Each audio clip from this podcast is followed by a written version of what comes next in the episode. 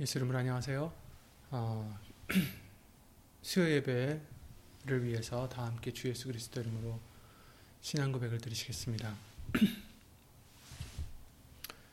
전능하사 천지를 만드신 하나님 아버지를 내가 믿사오며 그 외아들 우리 주 예수 그리스도를 믿사오니 이는 성령으로 잉태하사 동정녀 마리아에게 나시고 본디오 빌라도에게 고난을 받으사 십자가에 못 박혀 죽으시고 장사한 지 사흘 만에 죽은 자 가운데서 다시 살아나시며 하늘에 오르사 전능하신 하나님 우편에 앉아 계시다가 저리로서 산 자와 죽은 자를 심판으로 오시리라. 성령을 믿사오며 거룩한 공예와 성도가 서로 교통하는 것과 죄를 사하여 주시는 것 몸이 다시 사는 것과 영원히 사는 것을 믿사옵나이다. 아멘.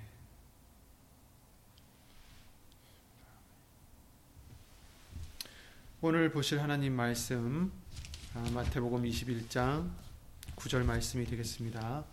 마태복음 21장 9절입니다.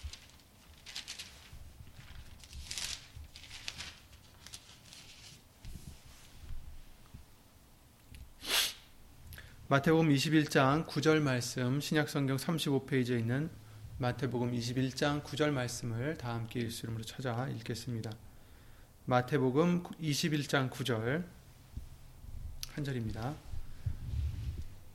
앞에서 가고 뒤에서 따르는 무리가 소리질러 가로되 호산나 다윗의 자손이여 찬송하리로다 주의 이름으로 오시는 이여 가장 높은 곳에서 호산나 하더라 아멘.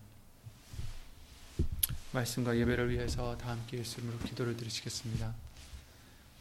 예수의 이름으로 신 전능, 전능하신 하나님, 아, 오늘도 우리를 은혜 가운데로 예수 이름으로 인도해 주시고 예수님의 말씀으로 깨끗함 받을 수 있도록 예수의 이름으로 죄사함 받을 수 있도록 해주심을 주 예수 그리스도 이름으로 감사와 영광을 돌려드립니다. 지난 3일 동안 알고 모르고 지은 죄들 시간 예수 이름으로 다 용서해 주시옵고 깨끗함 받게 하여 주시어서 예수님의 말씀 거룩하신 그 말씀을 온전히 받고 믿고 열매 맺는 우리가 될 수 있도록 예수 이름으로 은혜를 입혀 주시옵소서. 사람의 말 되지 않도록 예수 이름으로 보내신 성령님께서 주 예수 그리스도 이름으로 함께하여 주시고 모든 것을 주관하여 주셔서 오직 예수님의 말씀만이 우리 신비 속에 새겨지고 아, 그의 말씀만이 우리 믿는 자 속에서 역사해 주시며 열매를 이루어 주시는 큰 은혜를 입는 우리 모두가 될 수 있도록 예수 이름으로 감사드리며 간절히 기도를 드리옵나이다. 아멘.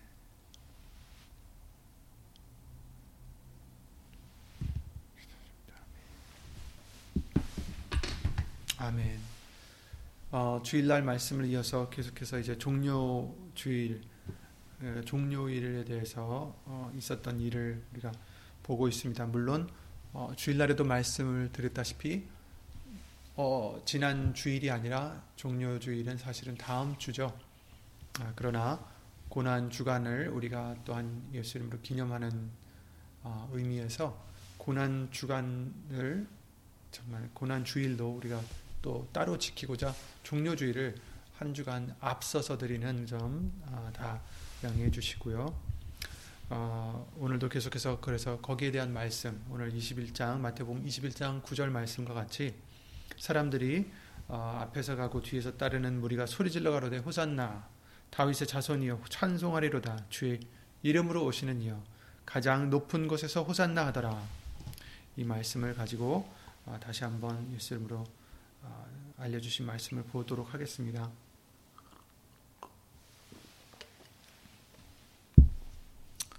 어, 그 4절부터 5절 말씀을 보시면 예수님께서 그 당나귀 새끼를 가져오라고 제자들에게 말씀을 하셨을 때 거기에 대해서 이제 설명을 해주시는 말씀이 4절 5절에 있죠. 이는 선지자로 하신 말씀을 이루려 하심이라 일러스되 시온 딸에게 이르기를 내 왕이 내게 임하나니 그는 겸손하여 나귀 곧 멍에 매는 짐승의 새끼를 탓도다 하라 하였느니라 하고 스가랴 9장 9절 말씀을 아, 여기서 인용해 주시고 계십니다. 그래서 그 스가랴 9장 9절 말씀을 읽어드리자면 이렇게 나와 있죠. 거의 비슷한데 시온에 따라 크게 기뻐할지어다. 예루살렘에 따라 즐거이 부를지어다. 보라, 내 왕이 내게 임하나니 그는 공의로우시며 구원을 베풀며 겸손하신 겸손하여서 나귀를 타나 니 나귀의 작은 것 곧 나귀 새끼니라. 아멘. 이렇게 말씀을 해주시고 있습니다.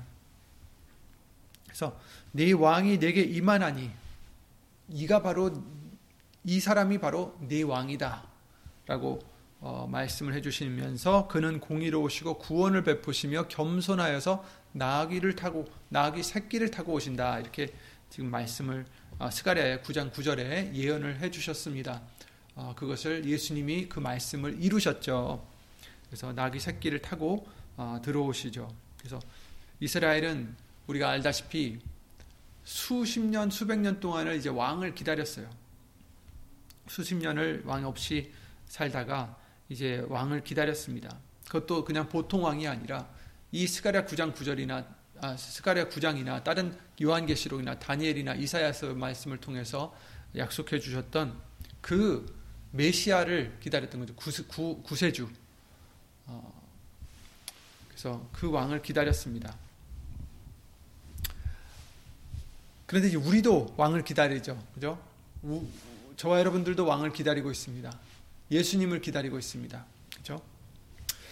어, 그래서 이제 그들이 기다렸던 그 왕, 그리고 우리가 지금 기다리고 있는 왕, 어, 이 사건들을 보면서 우리는 이 사건에 대해서 어떤 것을 배워야 되고 어떤 것을 우리가 하지 말아야 될지 어, 떤 것을 해야 될지 어떻게 마음을 준비해야 될지 어떤 것을 어, 어떠한 믿음으로 가야 될지를 다시 한번 음, 찾아볼 수 있는 저와 여러분들이 되시기를 예수 이름으로 기도를 드립니다.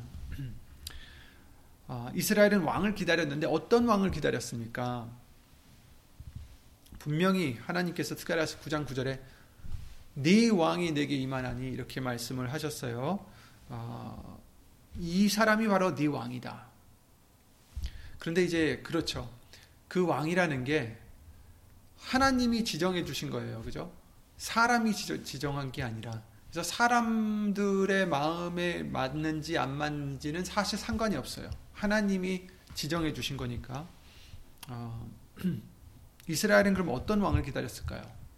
그들이 원했던 왕, 그들이 어떤 원했던 왕의 타입, 어, 왕의 어떠한 조건들이 있을 텐데 그것들에 합당한 왕이, 왕이셨는지 아니었는지 우리가 성경을 통해서 볼 수가 있죠. 그런데 어떤 왕을 기다렸을까? 그 스가랴 9장 말씀의 9절 지금 우리가 잠깐 읽었지만 10절부터 마지막 절까지 읽어 보시면 하나님께서 약속을 해 주시는데 그 왕이 내게 임하여서 어떻게 할지를 이제 말씀을 해 주시고 계십니다. 제가 읽어드리자면 스가랴 9장 10절부터 읽으면 내가 에브라임의 병거와 예루살렘의 말을 끊겠고 전쟁하는 활도 끊으리니 그가 이방 사람에게 화평을 전할 것이요 그의 정권은 바다에서 바다까지 이르고 유브라데 강에서 땅 끝까지 이르리라 이렇게 말씀하셨어요. 그러니까 에브라임의 병거 예루살렘의 말 끊겠다. 어떻게 보면 어 예루, 에브라임의 병거를 끊어버린다. 그러니까 없앤다라는 뜻인데 그렇다면 이게 나쁜 일인가 생각할 수도 있는데 그게 아니라 전쟁하는 활도 끊으리니 왜냐하면 이 왕이 내게 임하면 그가 이방 사람에게 화평을 전할 것이다. 그러니까 전쟁이 필요 없기 때문이다라는 말씀을 해주시고 계시죠. 그의 정권은 바다에서 바다까지 이르고 유브라데 강에서 땅끝까지 이르리라. 또 너로 말할진대 네 언약의 피를 인하여 내가 너의 갇힌 자들을 물 없는 구덩이에서 놓았나니 소망을 품은 갇혔던 자들이 아, 갇혔던 자들아 너희는 보장으로 돌아올지니라. 내가 오늘날도 이르노라. 내가 배나 네게 갚을 것이라. 또 내가 유다로 당긴 화를 삼고 에브라임으로 먹인 살을 삼았으니 시오나 내가 네 자식을 격동시켜 헬라 자식을 치게 하며 서로의 너로 용사의 칼과 같게 하리라 여호와께서 그 위에 나타나서 그 살을 번개같이 쏘아내실 것이며 주 여호와께서 나팔을 불리시며 남방 회리바람을 타고 행하실 것이라. 만군의 여호와께서 그들을 호위하시리니 그들이 원수를 삼키며 물매 돌을 밟을 것이며 그들이 피를 마시고 즐거이 부르기를 술 취한 것 같이 할 것인즉 피가 가득한 동이와도 같고 피 묻은 재단 모퉁이와도 같을 것이라. 이 뜻은 승리를 주신다는 뜻이에요. 그죠? 적군들을 어, 적군들로 승리를 이 이스라엘로 하여금 승리를 얻게 할 것이다라는 거죠. 하나님께서 싸워 주셔서 이날에 그들의 하나님 여호와께서 그들을 자기 백성의 양떼같이 구원하시리니 그들이 멸류관의 보석같이 여호와의 땅에 빛나리로다. 그의 형통함과 그의 아름다움이 어찌 그리 큰지 소년은 곡식으로 강건하며 처녀는 새 포도주로 그러하리로다. 라고 이제 어, 그 스가랴 9장 말씀을 마무리해 주십니다. 그러니까 이런 것을 어, 이스라엘 사람들이 봤을 때 하나님께서 직접 싸워 주시고 복수를 해 주시고 승리를 주신다. 그리고 이스라엘을 아름답게 해 주신다. 이렇게 형통하게 해 주신다. 이렇게 약속을 해 주셨어요. 그러니까 이 사람들은 그 약속의 말씀을 기다리면서 메시아가 오면 우리에게 이런 승리를 주시는구나. 이러한 어, 영광을 주시는구나. 이렇게 생각하고 기대하고 있었겠죠. 근데 이제 그것이 똑같은 말씀을 우리가 읽어도 어떻게 해석을 하느냐가 다를 수가 있어요. 그죠? 어떻게 보면 그냥 문자 그대로 해석하는 사람들도 있고 때로는 또 어, 그렇지 않고 어떻게 보면 음, 은유적으로 약간 해석할 수도 있고 근데 이제 우리는 항상 기억해야 될 게 모든 것이 예수님이 중심이 되셔서 하나님의 영광과 예수님이 중심이 되셔서 우리가 어, 말씀을 봐야지 어, 그렇지 않으면 오역을 할 수 있다라는 것을 어, 우리는 잊지 말아야 되겠습니다. 모든 것이 예수님이 중심이 되셔야 되고 그 영광이 중심이 되어야지 사람이나 다른 것들이 중심이 되거나 어, 사람의 방법이나 사람의 소욕이나 사람의 어떠한 목적 이런 것들이 중심이 되면 어, 그 하나님의 말씀을 잘못 이해하고 잘못 믿을, 믿을 수 있기 때문에 조심해야 된다는 것을 우리에게 항상 알려주셨습니다. 그래서 이 스가랴 9장 말씀도 이처럼 말씀을 하셨어요. 뭐 그 살을 번개같이 쏘아내실 것이며 주 여호와께서 나팔을 불리시며 남방 회리바람을 타고 행하실 것이다. 이 정말 어마무지한 말씀을 어, 약속을 해주셨습니다. 근데 이제 이 사람들이 기다렸던 메시아는 그런 메시아가 왔, 오셨을 때 정말 이와 같이 자기들이 생각하는 어떠한 어, 무력이죠 무력 권세와 무력을 동원해서 자기들을 당시에 압박하고 있었던 로마 제국을 제압하고 어, 우리에게 승리를 주실 것이다 이렇게 많은 사람들이 생각하고 있지 않았나 어, 싶습니다. 그래서 메시아가 오시면 당장에 자기들이 생각했던 방법으로 이런 일들을 이루실 줄 알았던 거죠. 그런데 오셨는데 말씀을 이루어 주시긴 했어요. 하지만 그들이 생각하거나 기대했던 모습이 아니었던 것 뿐이죠. 당시의 상황을 우리가 생각해 보면, 어, 역사적, 역사책에 보면, 그날, 하, 음, 그때 당시에 역사적으로 두, 어, 행렬들이 있었다고 해요. 마침 그날 본디오 빌라도는 도시 서쪽에서 큰 군사 행렬로 예루살렘 성을 입성하고 있었고요. 그는 로마 정예 부대를 끌고 어, 그 한 수십 년 전에 있었던 반란이 있었는데 그때도 이제 완전히 반란을 제압해 버리고 로마 제국이 그 도시까지 완전히 어,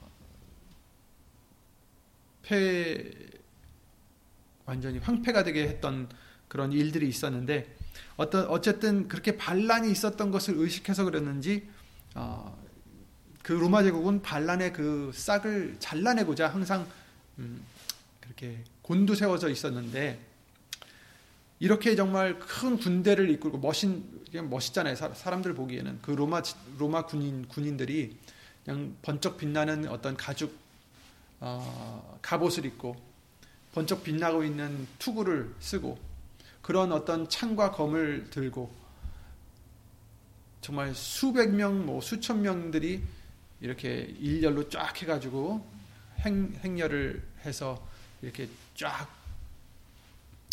어, 그 군대가 들어올 때 멋있기도 하지만 이제 무섭기도 하죠. 그러니 그 어떤 반란의 싹을 달라내고자 그렇게 위험을 떨치면 어, 떨치면서 그는 입성하고 있었습니다. 서쪽에서. 근데 반대 예수님께서 오른쪽에서 동쪽에서 이제 입성을 하고 계셨어요. 또 다른 행렬이 있었다는 거죠. 뭐 같은 시간인지 모르겠지만 어쨌든 어, 우리가 그 두 행렬을 비교해서 볼 수 있어요. 로마 제국은 어, 사람의 어떠한 힘, 무력 이런 것을 과시하면서 그냥 사람들 보기에는 정말 멋진 행렬, 사람들 보기에는 정말 무시무시한 행렬, 적들이 보기에는 무시한 거죠. 어, 정말 무시무시한 거죠. 겁, 겁나는 그런 행렬을 하고 있었고 어, 반대에서는 예수님이 행렬을 예수님을 따라서 행렬이 있었는데 그는 이제 사람들이 예수님을 이제 쫓, 쫓아서 앞서가면서 뒤쳐, 뒤서가면서 어, 호산나 외치면서 지금 오늘 읽었던 말씀대로 앞서 앞에서 가고 뒤에서 따르는 무리가 소리질러 가로되 호산나 다윗의 자손이여 찬송하리로다. 주의 이름으로 오시니여 가장 높은 곳에서 호산나 하더라 하고 지금 한그 꽤 되는 거리를 지금 오고 계시는 거예요. 입성을 하시고 계시는 것입니다. 입성하기 훨씬 전부터 이제 이 무리들은 예수님을 따르면서 이처럼 했다라고 어, 합니다. 그래서 어, 들어오고 있는데 어, 그 로마 군인들과는 달리 예수님은 어떠셨습니까? 정말 준마도 아닌 정말 말을 멋진 말을 타고 지금 들어오셔도 모자랄 판에 왜냐하면 저쪽은 정말 그냥 수천 명의 그냥 군인들과 수레를 뭐 이끌 수도 있고 여러 가지가 이제 그런데 여기서는 예수님 혼자서 정말 멋진 큰 말도 아니고 당나귀, 당나귀도 아니고 그 당나귀 새끼를 타시고 지금 어, 입성을 하고 계시는 거예요.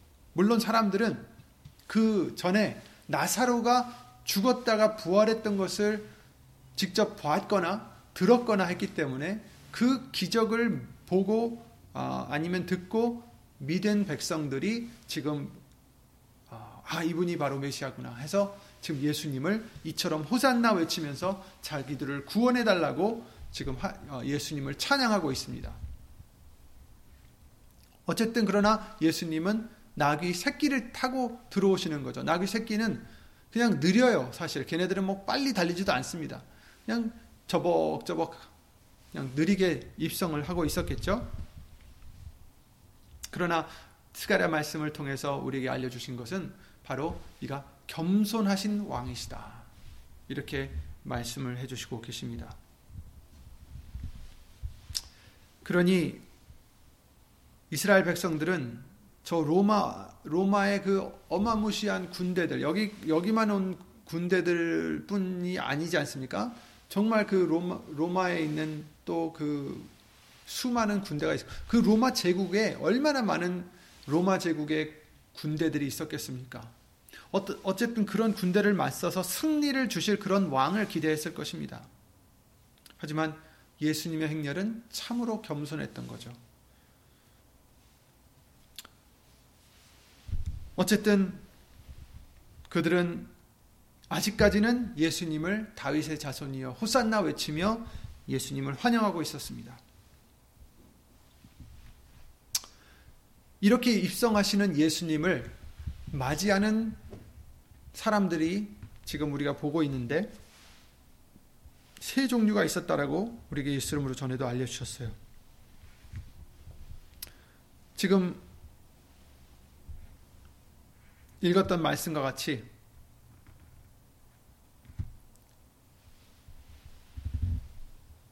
호산나 외치면서 다윗의 자손이여 찬송하리로다 주의 이름으로 오시는 이여 가장 높은 곳에서 호산나 하더라 이렇게 외치면서 예수님을 영접을 하고 왕으로 시인하고 모시는 이런 무리들이 있었어요.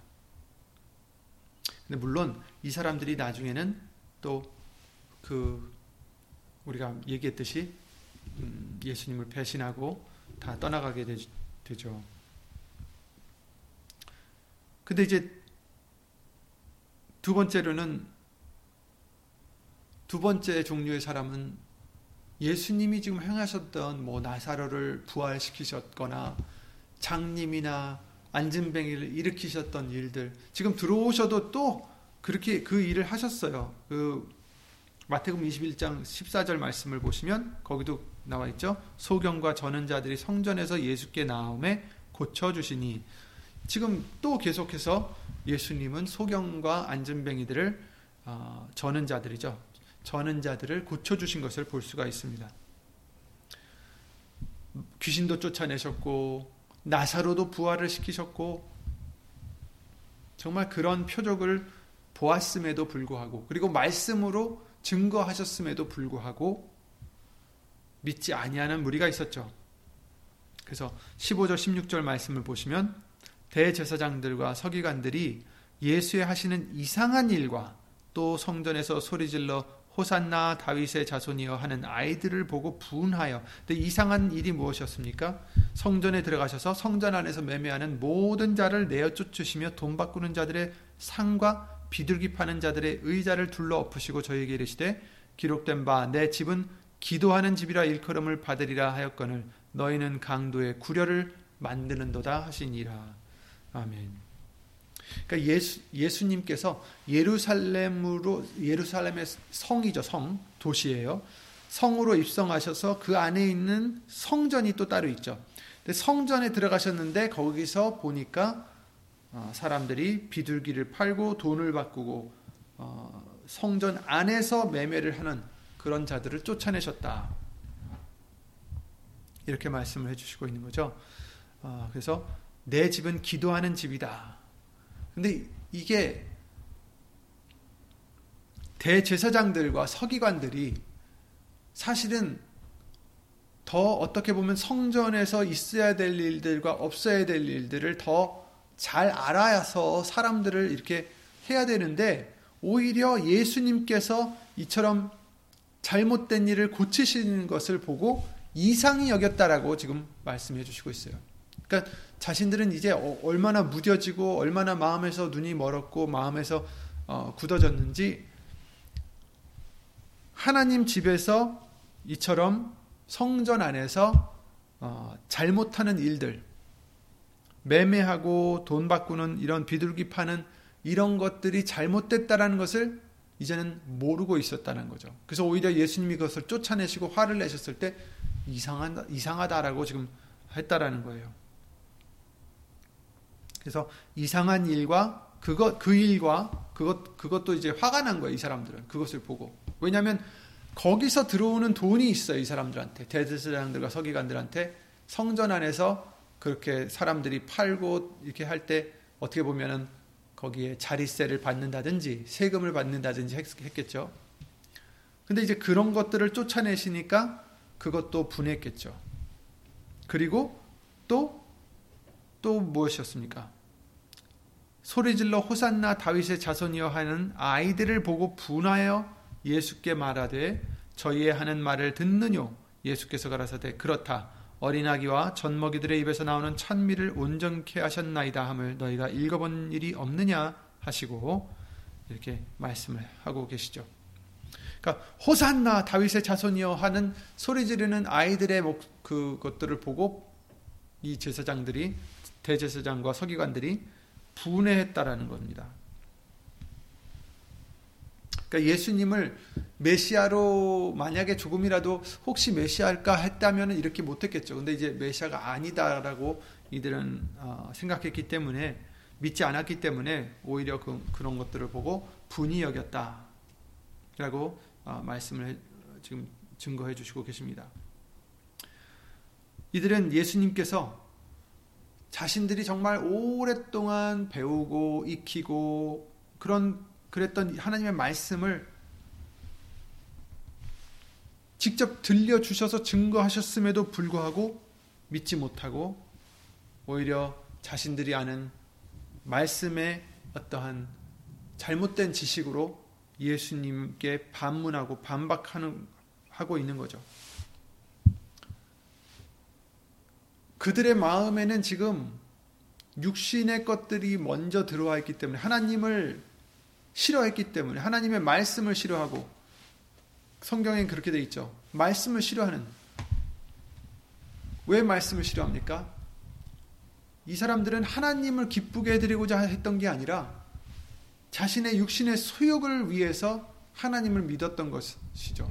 그래서 어, 어떤 어떤 그런 법들도 하나님의 말씀의 법들도 그 온전한 그 본연의 뜻을 깨닫지 못하고 어떻게 보면 절차나 형식이나 이런 것에 치우치며 목적이 바, 뀌어 가지고 어, 예수님이 말씀해 주신 것을 깨닫지 못할 뿐 아니라 반박을 하고 있었던 거죠.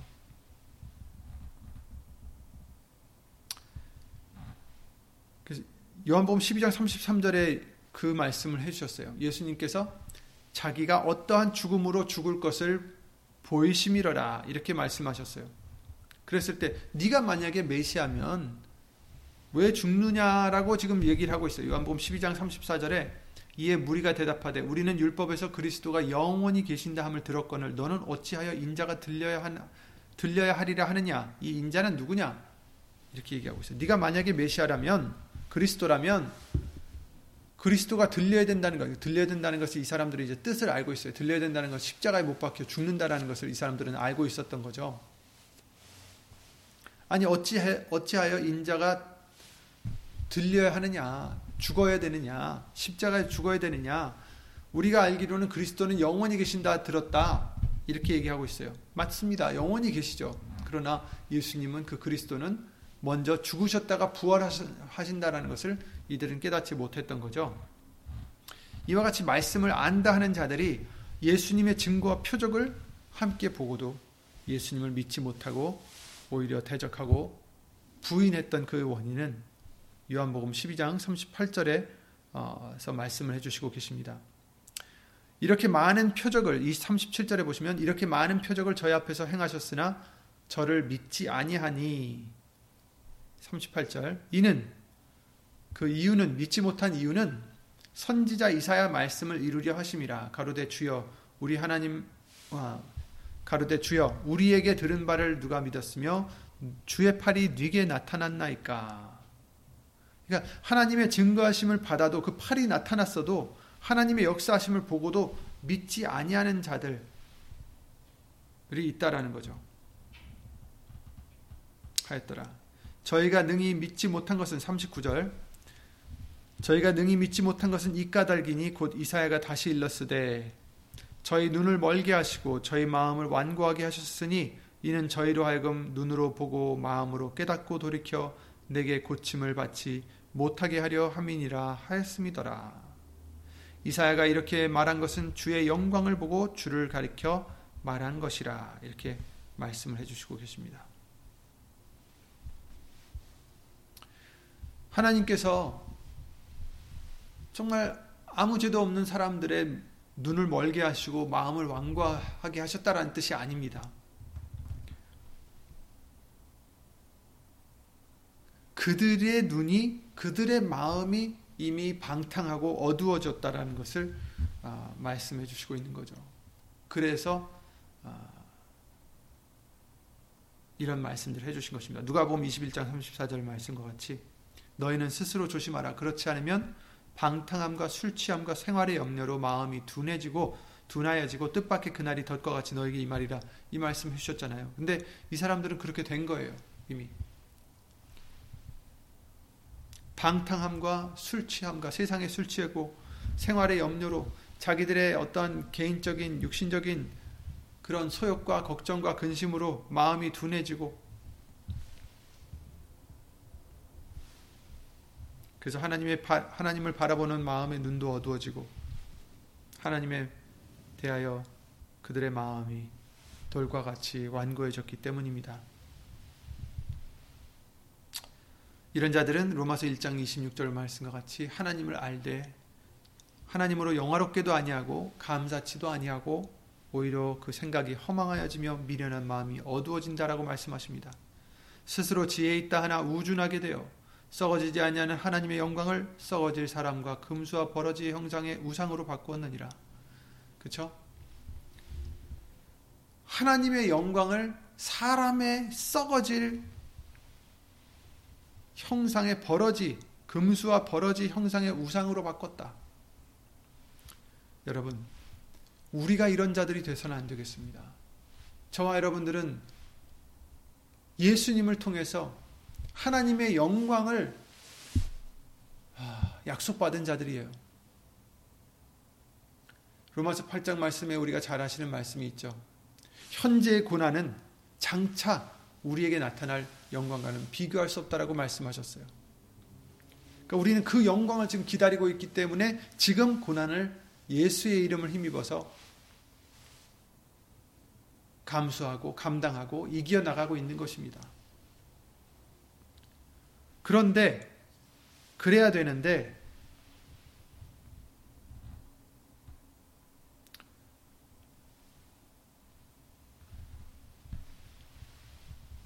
이 세상에 썩어질 그러한 헛된 영광, 무늬만 영광, 사실은 악취나고 썩어지고 정말 어, 혐오스러운 그런 영광을 위해서 어, 하나님의 영광의 그 약속을 저버리는 우리가 돼서는 안 된다라는 거죠.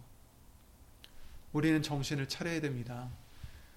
음, 우리가 생활을 하다 보면 말씀을 알고는 있는데도 어떤 우리가 그 순간 우리가 원하는 어떠한 육신의 소욕들 때문에 그 하나님의 말씀을 잠시 저버릴 때가 있지 않습니까? 가끔씩 그럴 때가 있잖아요.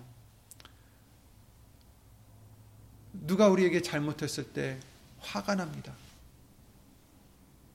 미워집니다. 그런데 그에게 화를 내고 그를 미워하고 그에게 내가 받은 것을 돌려주는 어떠한 그런 일이 과연 하나님께서 약속하신 영광과 맞바꿀 수 있느냐? 우린 그걸 생각해야 됩니다. 잠시 잠시 그들에게 복수를 하는 것 때문에 하나님께서 약속하신 영광을 버릴 수 있냐는 거죠. 그럴 수는 없는 거예요.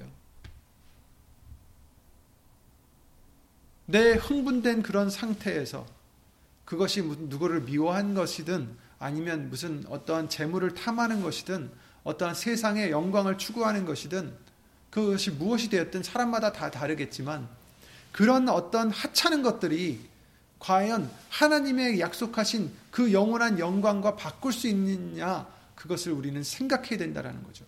그 순간순간마다.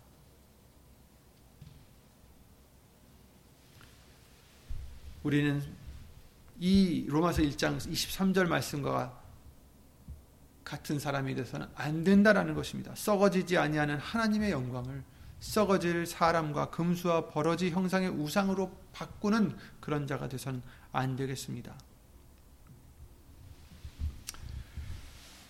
28절에 이렇게 말씀하셨어요. 또한 저희가 마음에 하나님 두기를 싫어함에 하나님께서 저희를 그 상실한 마음대로 내어버려 주셔서 합당치 못한 일을 하게 하셨다라고 말씀을 해주십니다. 하나님을 두기를 싫어한다. 하나님 마음에 하나님 두기를 싫어한다. 하나님을 마음에 두면 어떻게 됩니까? 하나님의 말씀에 순종해야 돼요. 하나님이 왕이 되셔야 돼요. 예수님이 우리 왕이 되셔야 돼요.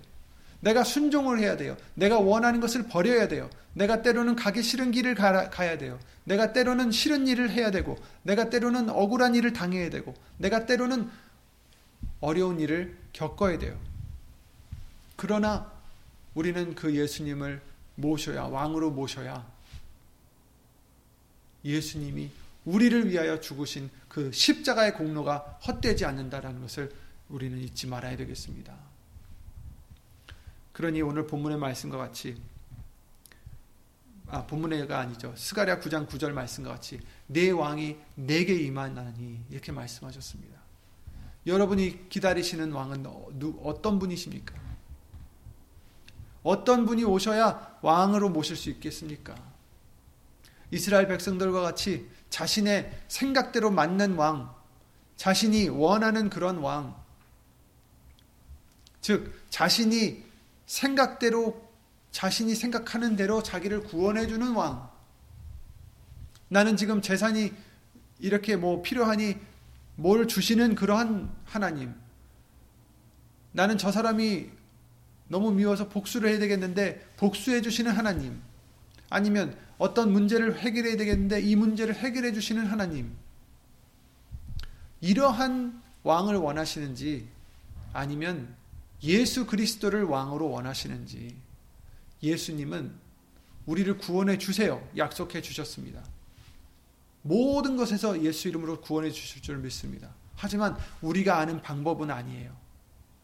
우리를 구원해 주실 때 누가 예수님께서 십자가에 달려 죽으심으로 구원을 자신들을 구원해 주시리라 상상이나 했겠습니까?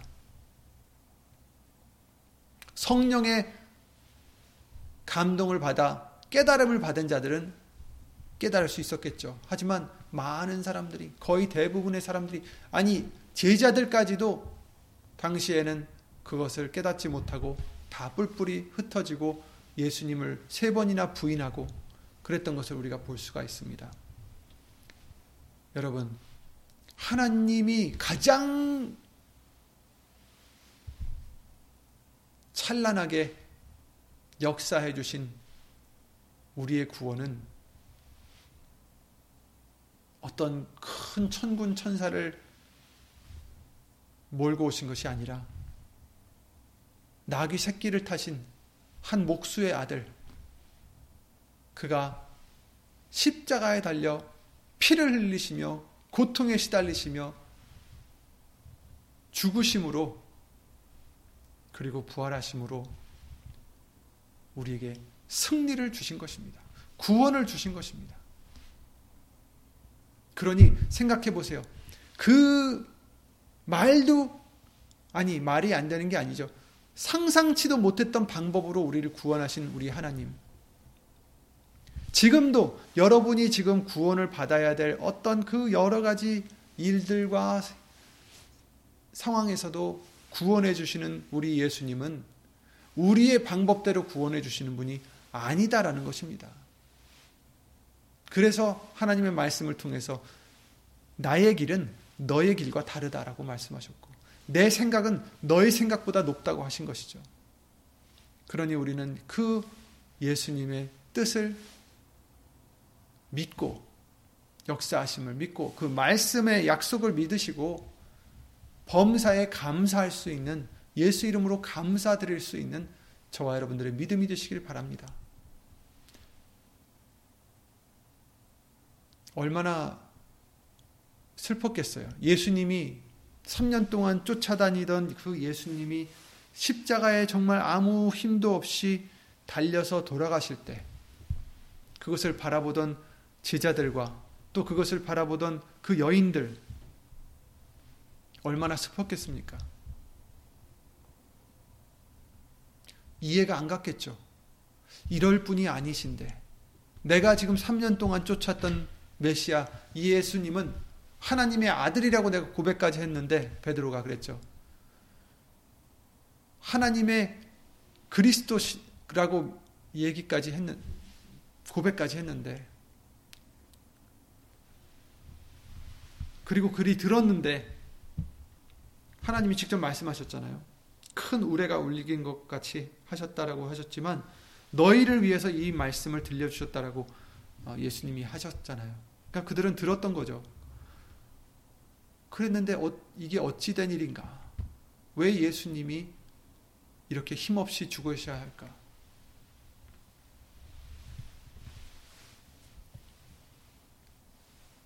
하지만 예수님은 부활하셨죠.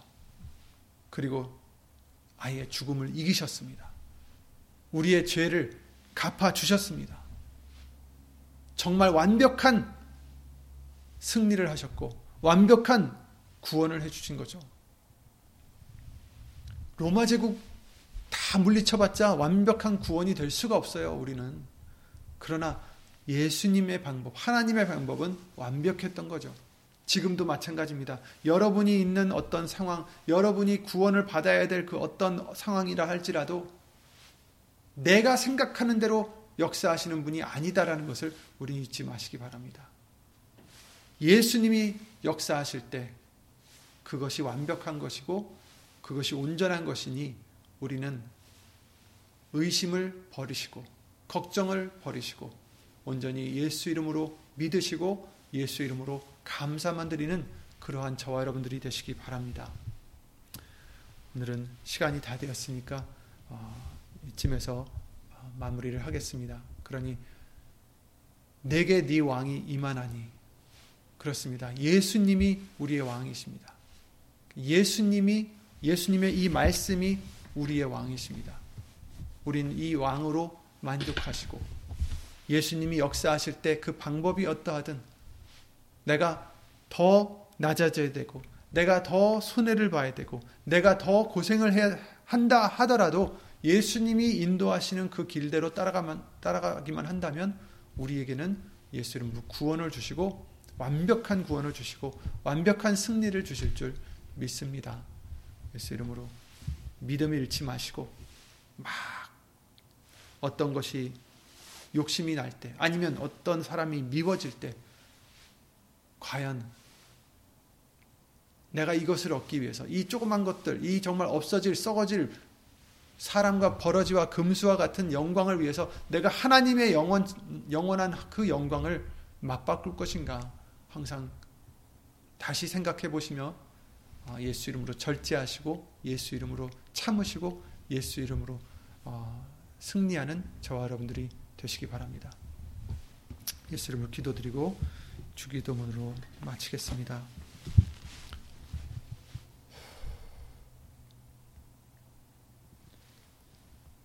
우리의 왕이신 예수 이름으로 신 전지전능하신 하나님 주 예수 그리스도 이름으로 감사와 영광을 돌려드립니다. 우리는 아는 것이 없어서 무엇이 우리에게 유익한지 알지도 못하면서 내가 원하는 것, 내가 바라는 것, 그런 것들을 위해서 하나님의 약속의 말씀을 혹시라도 저버리진 않았는지 어, 우리 자신을 돌아보게 해주시옵고 예수 이름으로 용서해 주시옵소서. 예수님 너희는 무엇을 마실까 무엇을 입을까? 염려하지 말고 먼저 그 나라와 의를 구하라고 말씀하셨사오니.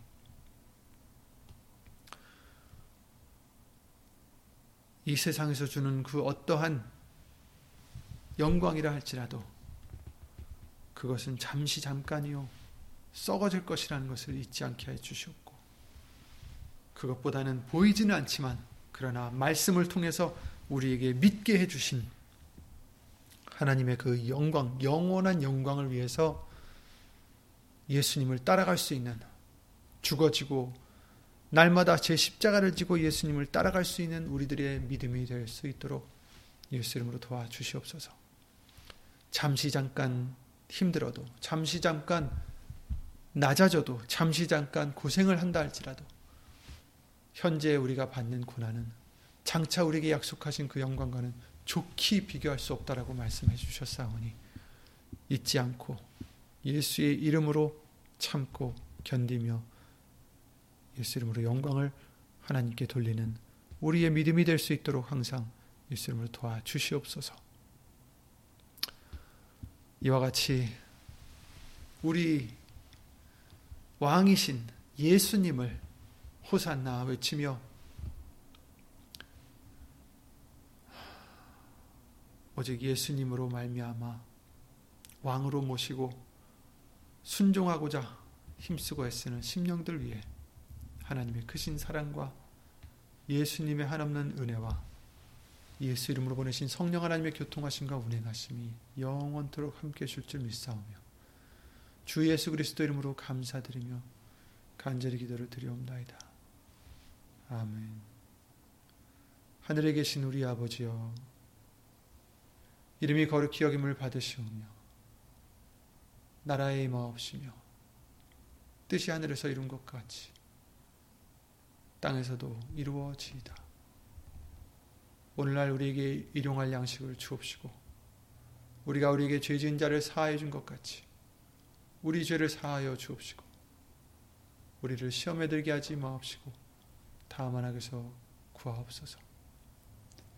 나라와 권세와 영광이 아버지께 영원히 있사옵나이다. 아멘.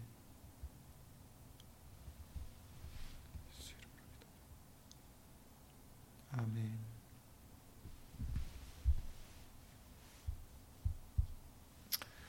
예, 말씀드렸다시피 어, 돌아오는 주일이 어, 종려주일과 또 어, 고난주간이 시작되는 날입니다. 그래서 또 그 다음 주가 바로 이제 부활주일이죠. 그러니 예수 이름으로 또한 기도로서 준비하는 저와 여러분들 되시기 바랍니다. 예수 이름으로 수고 많으셨습니다.